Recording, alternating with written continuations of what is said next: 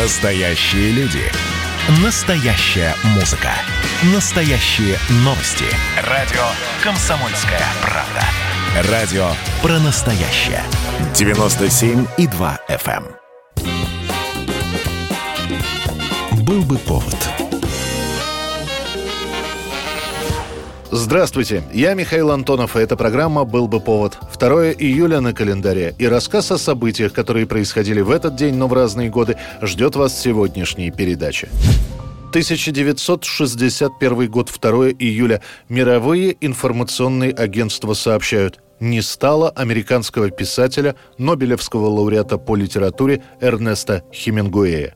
The 61-year-old novelist died of self-inflicted gunshot at his home in Ketchum, Idaho, in which beloved spot he is to rest. В СССР на смерть Хемингуэя отреагируют слабо, ограничатся лишь небольшими некрологами с традиционными словами, полагающимися в подобных случаях. Американцы напишут чуть больше. И напишут, и расскажут и про алкоголизм, и про то, что Хемингуэй покончил с собой, и что это была его не первая попытка суицида. Уже после похорон родственники писателя будут рассказывать о том, что в последние годы жизни Эрнест Хемингуэй из жизнерадостного и наслаждающегося жизнью эпикурейца превратился в угрюмого и нелюдимого человека.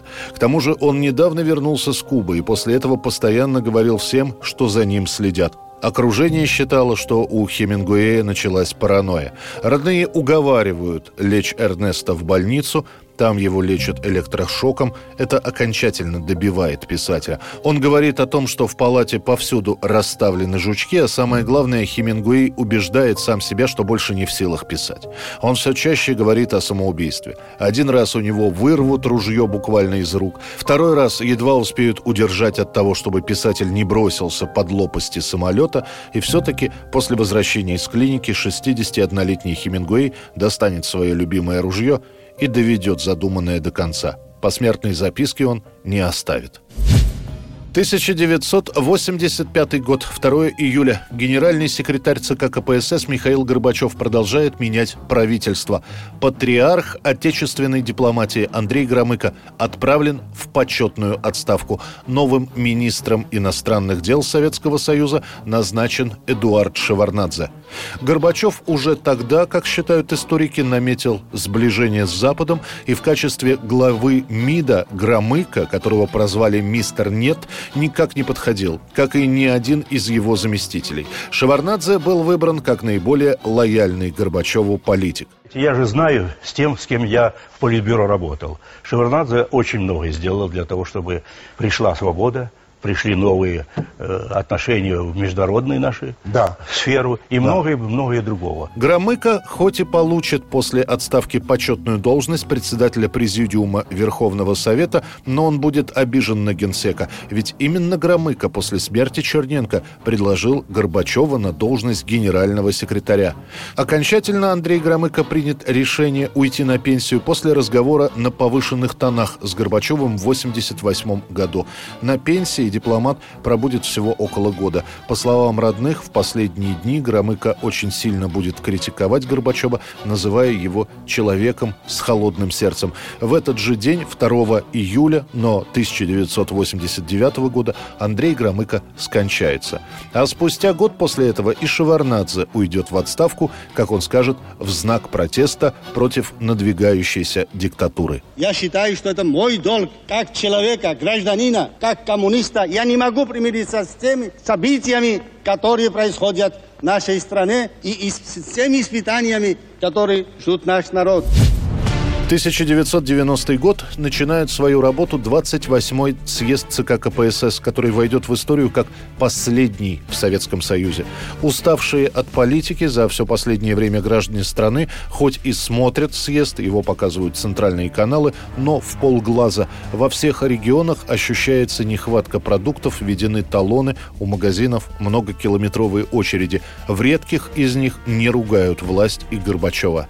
Делегаты 28-го съезда КПСС, обсудив проект устава партии, после бурной дискуссии приняли новый устав КПСС.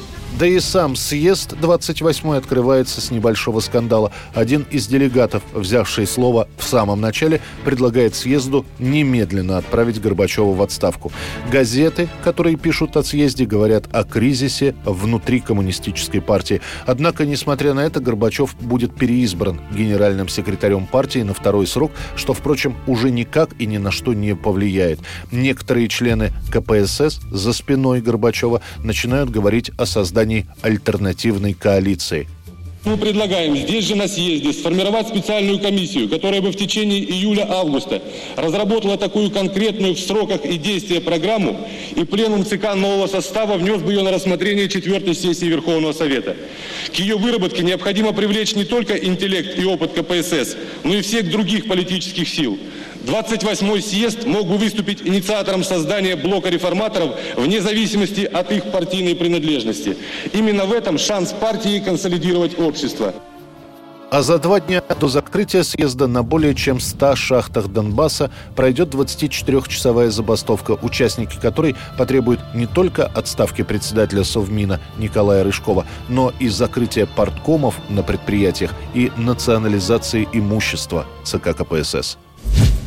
2001 год, 2 июля. После песни «Я сошла с ума» укрепляется успех группы «Тату». Жаркими летними днями 2001 года изо всех щелей несется пронзительное «Нас не догонят». Существует легенда, что солистка Юля Волкова как раз и получила проблемы с голосовыми связками при записи этой песни. За первые 2 месяца альбом «200 по встречной» с обоими хитами «Я сошла с ума» и «Нас не догонят» будет продан официальным тиражом в 500 тысяч копий. Всего за 2001 оставшийся год официальные продажи альбома составят более 2 миллионов копий. Диск, несмотря на свою русскоязычность, побивает все рекорды популярности. Его покупают даже в Восточной Европе. Это была программа «Был бы повод» и рассказ о событиях, которые происходили в этот день, но в разные годы. Очередной выпуск завтра. В студии был Михаил Антонов. До встречи. Прячь наши тени за облаками. Нас не найдут, нас не изменят, им не достать. Звезды руками небо уронит, ночь на ладони. Нас не догонят, нас не догонят. Небо уронит, ночь на ладони. Нас не догонят, нас не догонят. Нас не догонят.